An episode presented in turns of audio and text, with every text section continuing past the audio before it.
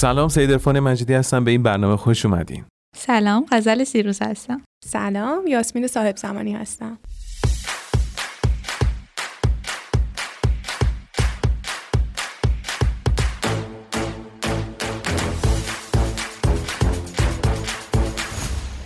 خب خانم صاحب زمانی بفرمایید گودای میدان. چه کنیم؟ من این هفته به جای همه اون مقالاتی که قولش رو داده بودم قرار در مورد عملهای لاغری در مورد ژلای چربی سوز خلاصه از این روشهایی بگم که اوکی حالا اگه غذا می‌خوریم چاق میشیم از این کارا هم بکنیم. هرچند توصیه نمیشه چرا وقتی سرمون درد می‌کنه دستمال ببندیم؟ ولی خب دیگه برای اینکه جبران کرده باشم اون همه قول و قرار رو با یه چنین محتوایی اومدم.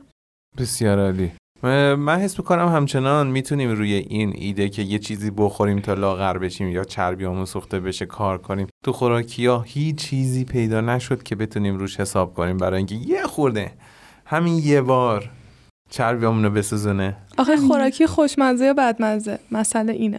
مسئله اینه که خورده بشه. دقیقا مسئله اینه که خوراکی خوشمزه یا بدمزه. خوشمزه که دیدیم همشون چقدر ضرر داشتن و چربی داشتن و اینا حالا بریم سری راجبه بعد حرف بزنیم. راجع به چیزایی که من پیدا کردم که شاید توی چربی سوزی اثر داشته باشن یه چای سبزه که میشنویم همیشه که راجبش مفصلتر حرف می‌زنیم. بله. که زنجبیل دارچین زرچوبه رازیانه آب کرفس. آب کرفس که اونم خیلی میشنویم. ببینیم این کرفس چیزی که من شنیدم راجبش اینه که میگن که کالریش صفره. ولی وقتی که راجبش search زدم دیدم که توی 475 میلی لیترش 85 کالریه که بازم کمه به نسبت بقیه نوشیدنی ها و یه سودی که داره همینه که ما بیایم این نوشیدنی رو جایگزین نوشیدنی با کالری بالا بکنیم. از این نظر یه سودی داره. و اینکه اگر قبل از غذا مصرفش کنیم باعث میشه که احساس سیری بکنیم و غذا کمتر مصرف بکنیم و خب از نظر اینکه یک میوه هم هست فیبر و پروتئین و اینا داره برای بدنمون می‌خوریم که فیبرش خیلی کم میشه. ولی چربی سوزی چی؟ چربی سوزی نداره. ولی خب یه سری مطالعاتی انجام دادن. گفتن که ممکنه روی چربی های داخل کبد که ذخیره میشن اثر بذاره اونا رو بشکنه. ولی خب هنوز ثابت نشده اونجوری که بتونیم بگیم. دیگه چی؟ دیگه گفتیم که چای سبز راجع به چای سبز هم حرف بزنیم. چای سبز یه اثری که داره روی لیپیدهای توی خون باعث کاهش LDL و کلسترول توتال و تریگلیسیرید میشه ولی اثری روی HDL نداره. از یه طرف دیگه روی چربی های احشایی که برامون مزرن و تا حالا راجبشون حرف می‌زدیم روی اونا هم اثر داره و این به علت ماده به اسم کاتشینه. این ماده کاتشین توی چای سبز وجود داره و باعث افزایش متابولیسم میشه.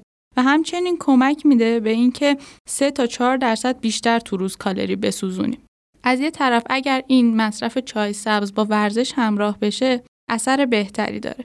یه مورد دیگه که هست چای سبز اثری که داره اینه که سطح هورمون نورپینفرین رو توی خون افزایش میده. این هورمون توی سوختن چربی ها موثره.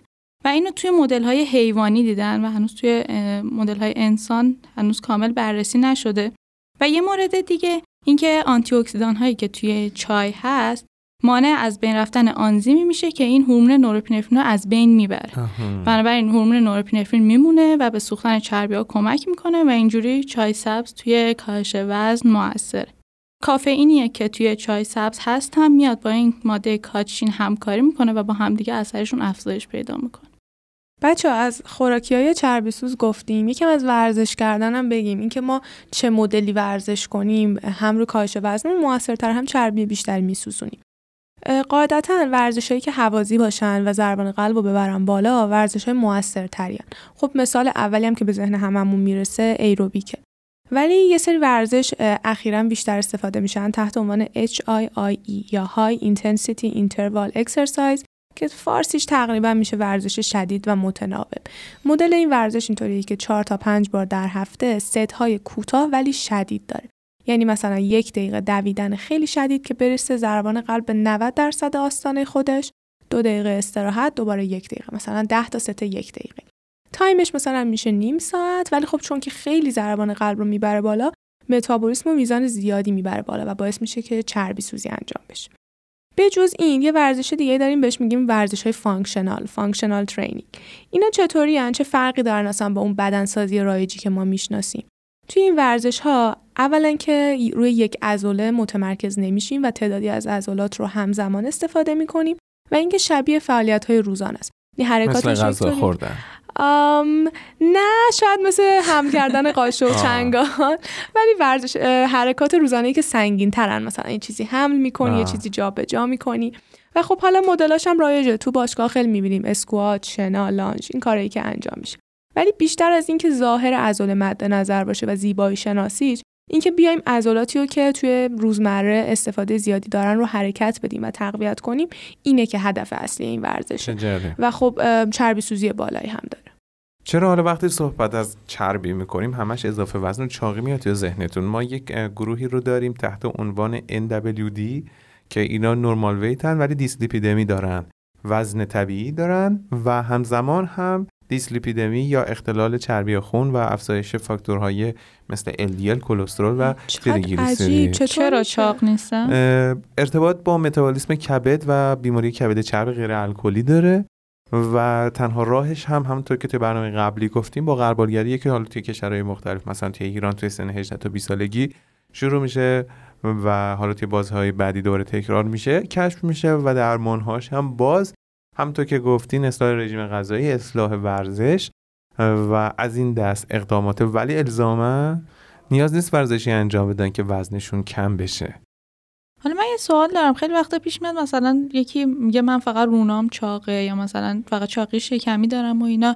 روشی هست که فقط بشه مثلا اون ناحیه رو چربیشو از بین برد یا کم کرد و لاغرش کرد؟ ببین متاسفانه الان توی بازار ما خیلی از ژل‌هایی رو داریم که حالا به اسم چربی سوزی موضعی استفاده میشن. خیلی هاشون ممکنه توسط برند دارویی معتبر اعتبار بهشون داده نشده باشه. صرفا حالا با برچسب گیاهی به فروش برسن و خب متاسفانه خیلی هاشون بیفایدن. اما تحقیقات معتبری وجود داره که ماده‌ای به نام آمینوفیلین که به صورت قرص و شربت برای درمان آسم استفاده میشه. اما پمادش می‌تونه باعث کاهش سایز بشه. یعنی آزمایشاتی انجام شده که اومدن افرادی که BMI بالای 27 داشتن رو چه خانم چه آقا سنجیدن بهشون یه رژیم غذایی مشابه و یه پیاده روی ملایم دادن.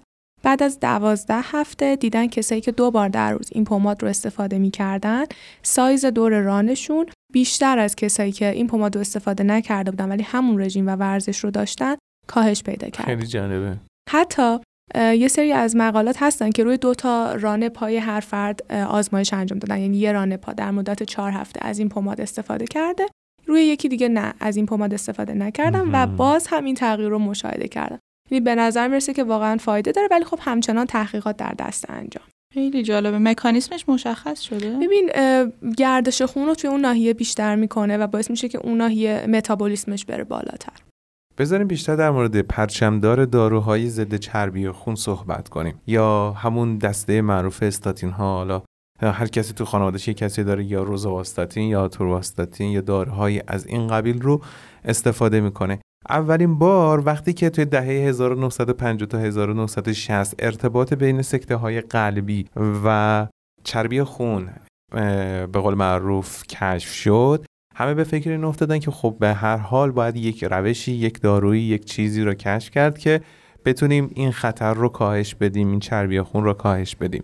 توی سال 1976 یک داروساز ژاپنی به نام آقای آکیرا اندو اومد یه چیزی رو از یک قارچی به نام پنسیلیوم سیترینوم جدا کرد که این به شکل عجیبی روی مدل های جانوری چند مدل آزموده که تونسته چربی خون رو کاهش بده.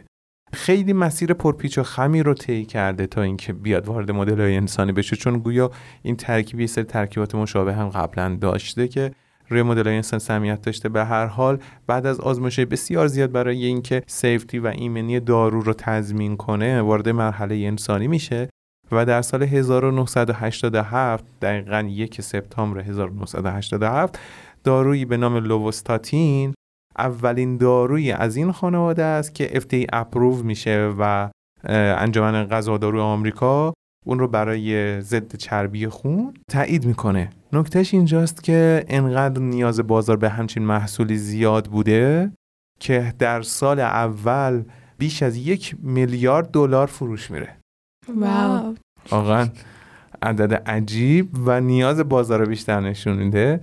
که چقدر می‌تونه یک دارو نیاز باشه بهش و کارکرد داشته باشه. یعنی در واقع ارزش اون همه سال تحقیق و پژوهش رو داشته دیگه. خیلی وقتا دانشمندا و پژوهشگر روی یک چیزی عمرشون رو می‌ذارن ولی به نتیجه نمی‌رسه ولی خب این یه نتیجه خارق العاده واقعا کاربردی بوده که تا الان هم داره نتیجه هم بیزینسی داشته هم در آره، هم در زمینه زمینه سلامتی مردم و کاهش تعداد سکته های قلبی.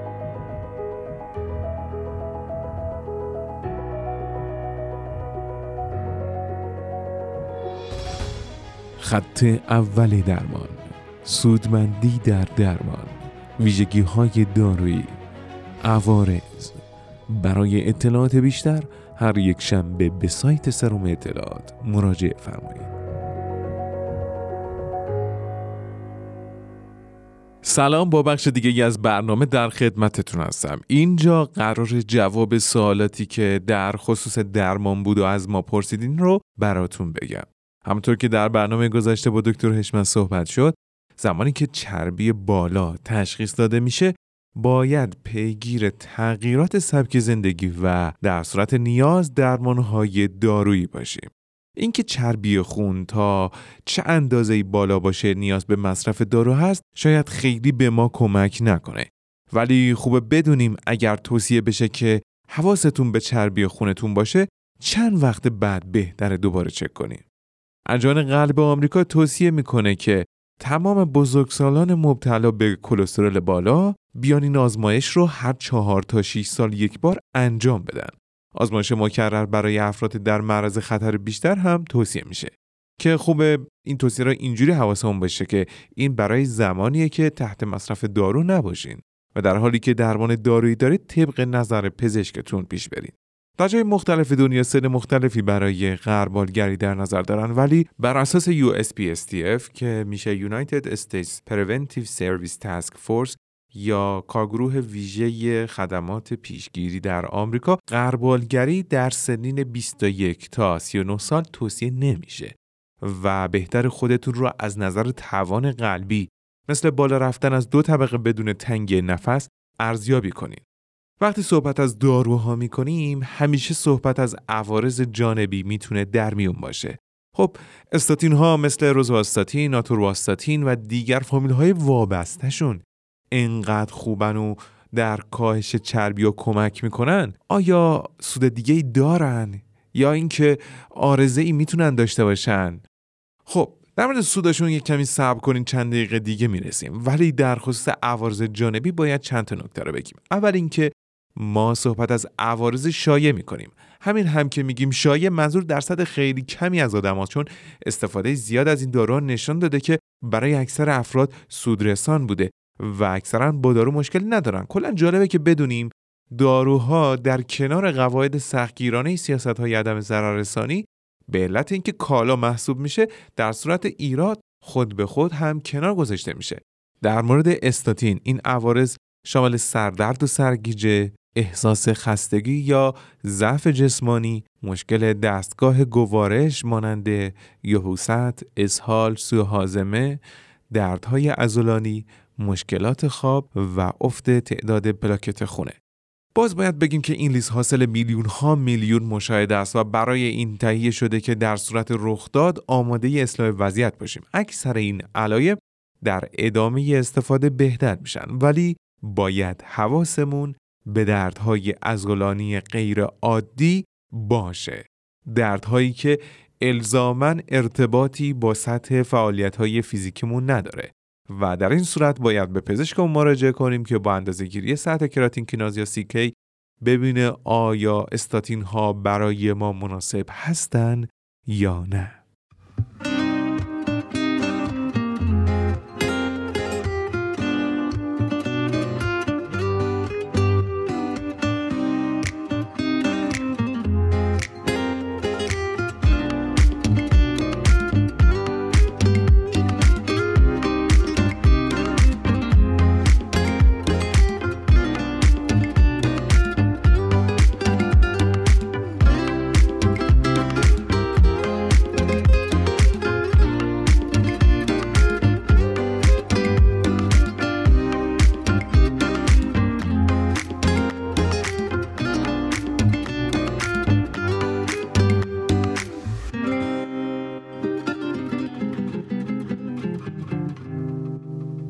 خب ببینیم این چراغ جادو چیه این تیغ طلایی عملهای جراحی برای کاهش وزن. آره یکی از اقداماتی که میشه برای کاهش وزن انجام داد انواع اقسام جراحی زیبایی و جراحی لاغری. یکی از چیزایی که خیلی هم شنیدیم اتفاقا لیپوساکشن. یکم از مزایا معایبش بشنویم. لیپوساکشن خب مثل هر عمل دیگه یه سری عوارض جانبی می‌تونه داشته باشه. اما اینطوریه که با یه سری لوله های باریکی به نام کانولا میان چربی های زیر پوست رو می‌کشن بیرون. خب نمیشه برای چربی و چاقی که سر تا پایی ازش استفاده کرد یه سری نقاط رو میشه انجام داد و خیلی برگشت پذیره چون درسته که سلول چربی رو در میارن. ولی هم سلولای باقی مونده می‌تونن چربی های بیشتری ذخیره کنن.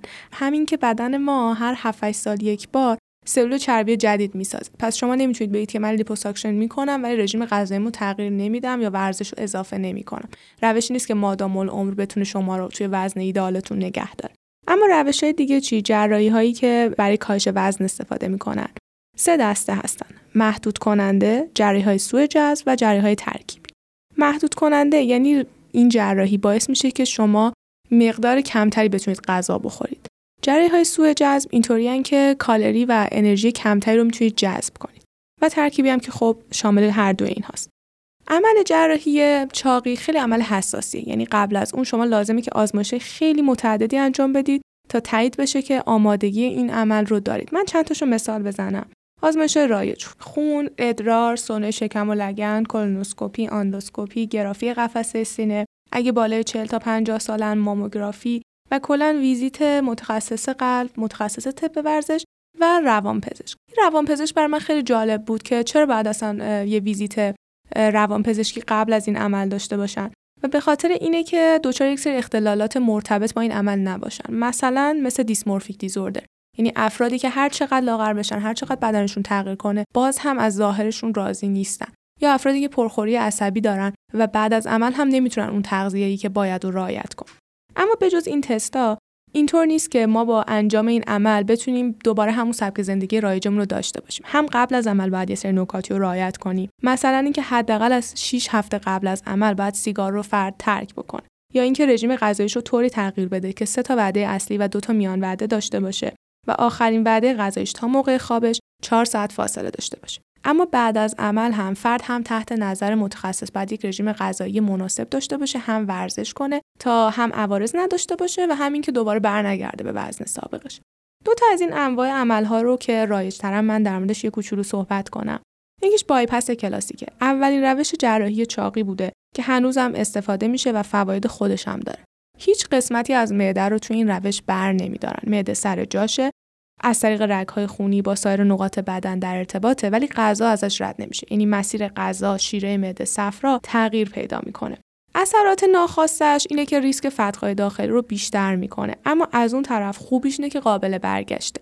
یعنی هر زمانی که تیم درمان تصمیم بگیره که باید به حالت طبیعی برگرده این قضیه امکان پذیره. برخلاف روش اسلیف که حالا در ادامه میگم یعنی سودش اینه که چون معده رو نگه میدارن هر موقع خواستن می‌تونن برگردن آره در واقع معده هضم نشده. و اینکه آره دقیقا.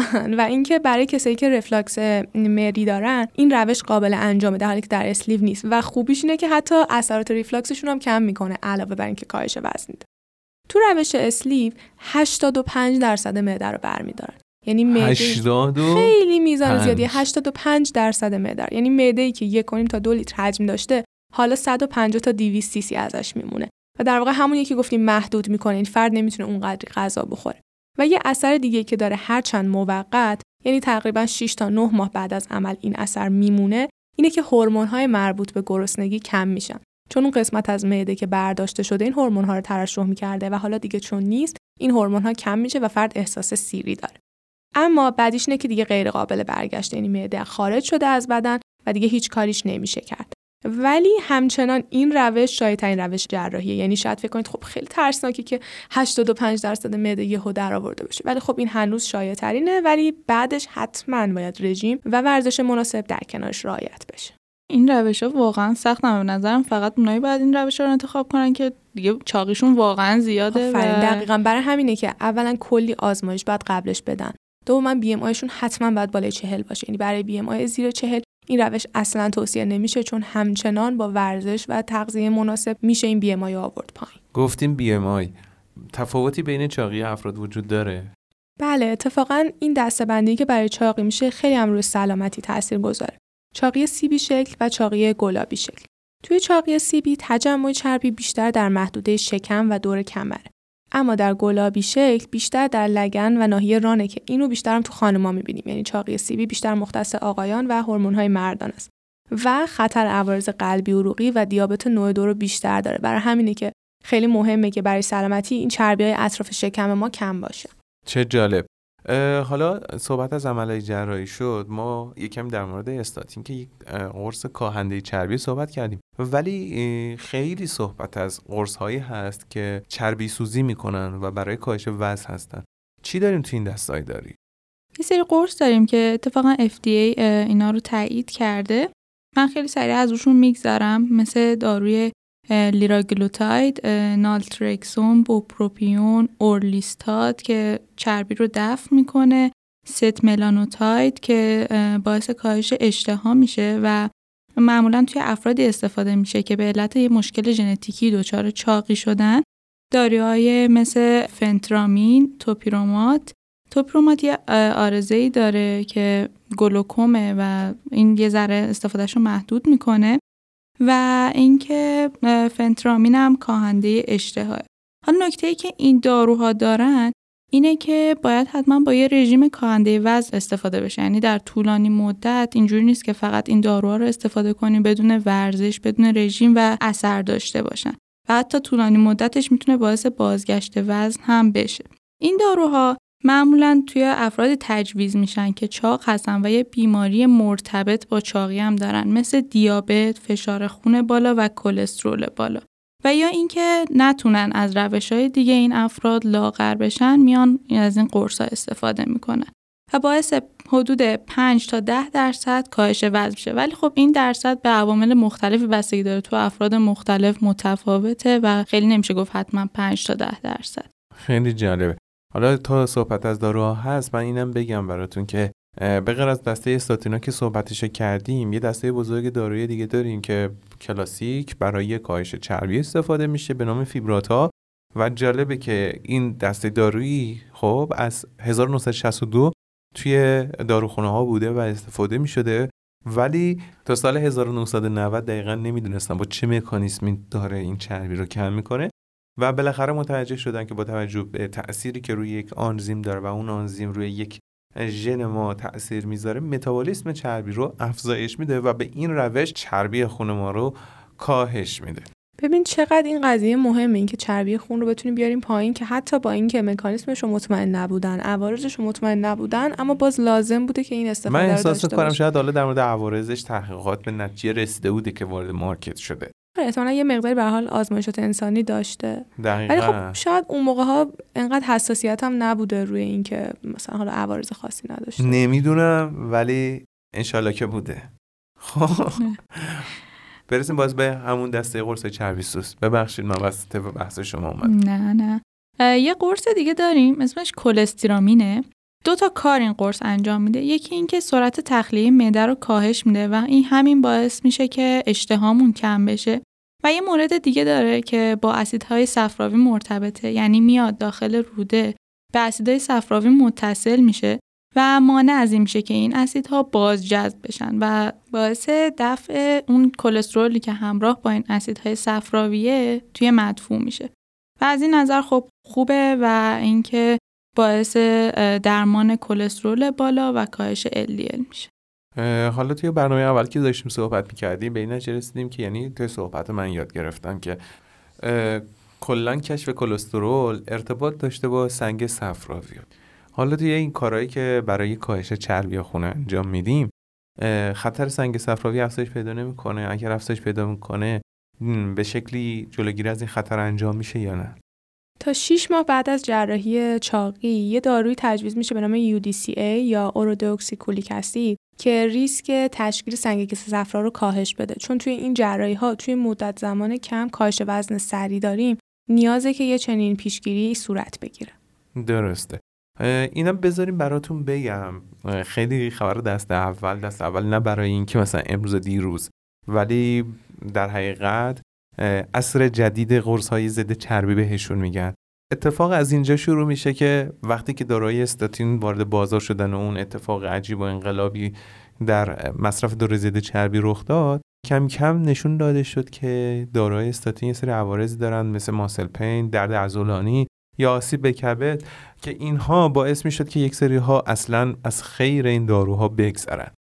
کم کم با توجه به اینکه مطالعات ژنتیکی بیشتر شد و بررسی ژنتیکی روی افرادی که دچار افزایش چربی خون مخصوصا کسانی که مشکلات ژنتیکی داشتن مشکلات خانوادگی که حالا برنامه قبلی در موردشون صحبت کردیم داشتن به یک ژنی رسیدن به ژنی تحت عنوان PCSK9 و اینجا با تجربه این که به ما روش جدید ساخت داروها که مونوکلونال آنتیبادی ها یا آنتیبادی های دستاز بشری هست اجازه ساخت دارو علیه ژن ها رو میده داروهایی ساختن که این ژن رو مهار می‌کنه.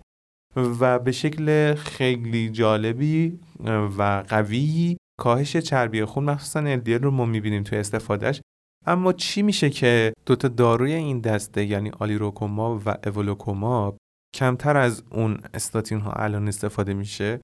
دلیل اصلیش هزینه است.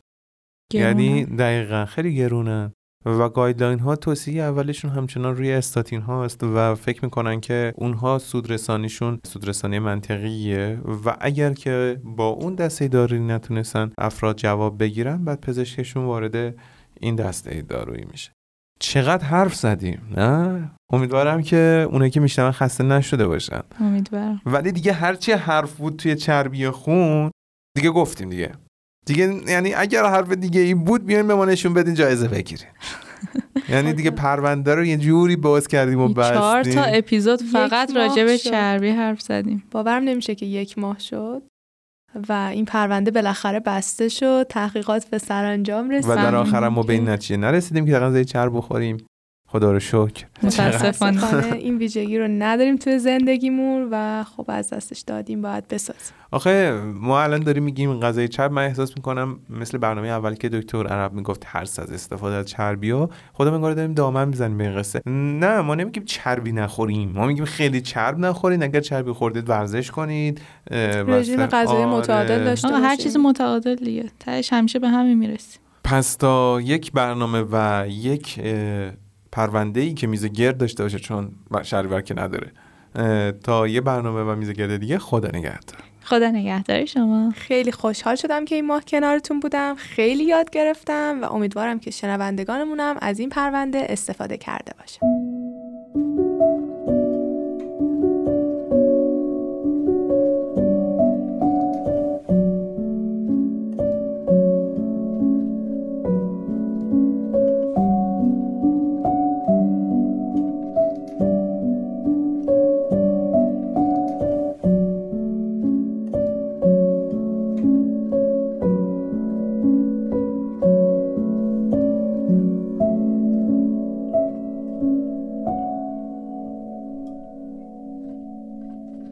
که بر روی بیمارانی که در حال استفاده از استاتین ها بودن انجام شد متوجه شدن که به خاطر مکانیسم این دارو این افراد در مسائل دیگری به غیر از چربی خون هم سود می‌برند.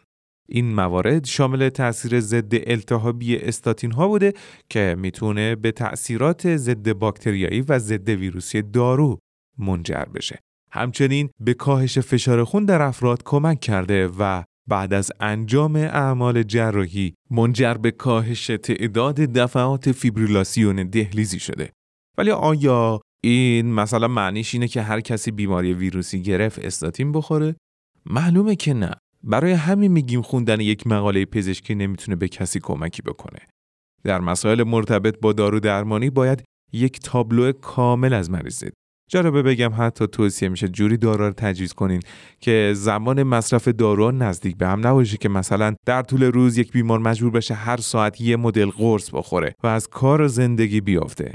که البته این در کنار محدودیت های زیادی مثل سطح سلامتی سایر ارگان ها گزینه‌های ممکنه در دسترس و فلان و فلان و فلان و فلان باشه. و میمونه یک سال که برای بیمارا مطرح میشه که دکتر به من گفت تو چربیت خوبه؟ ولی این قرص استاتین رو برای پیشگیری از خطرات قلبی استفاده کن. قصهش چیه؟ قصه از این قراره که زمانی که شما یک عامل خطر یا بیشتر برای حمله قلبی داشته باشید مثلا سیگار یا دیابت یا فشار خون و در سن 40 تا 75 سالگی هستین و طبق محاسبه پزشک بیش از 10 درصد احتمال خطر حمله قلبی در 10 سال آینده دارین از مصرف استاتین برای پیشگیری از حمله قلبی سود می‌برین. پس شد داشتن عاملان خطر برای حمله قلبی در کنار سن 40 تا 75 سالگی و احتمال بالای 10 درصد خطرات حمله قلبی که مثلا همین احتمال حاصل چندین پژوهش گسترده است. پس اعتماد کنین اینها تنها یک کلمه نیست ساعتها عمر افراد برای سلامتی بشر منجر به یک جمله میشه که ما به راحتی ازش استفاده می‌کنیم. و این رو اگر بهش دقت کنیم با دلسوزی بیشتری برای خودمون به این توصیه ها عمل می‌کنیم.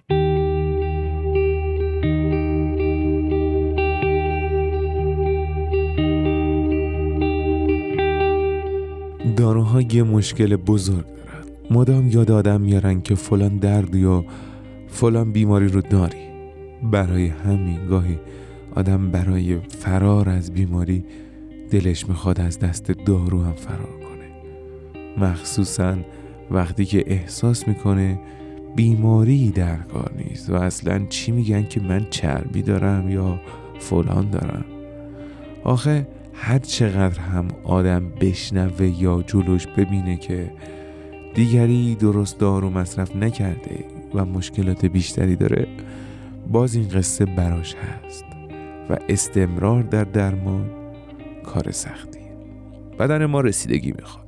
و این رسیدگی وقتی آسیب جدی بشه سختتر انجام میشه.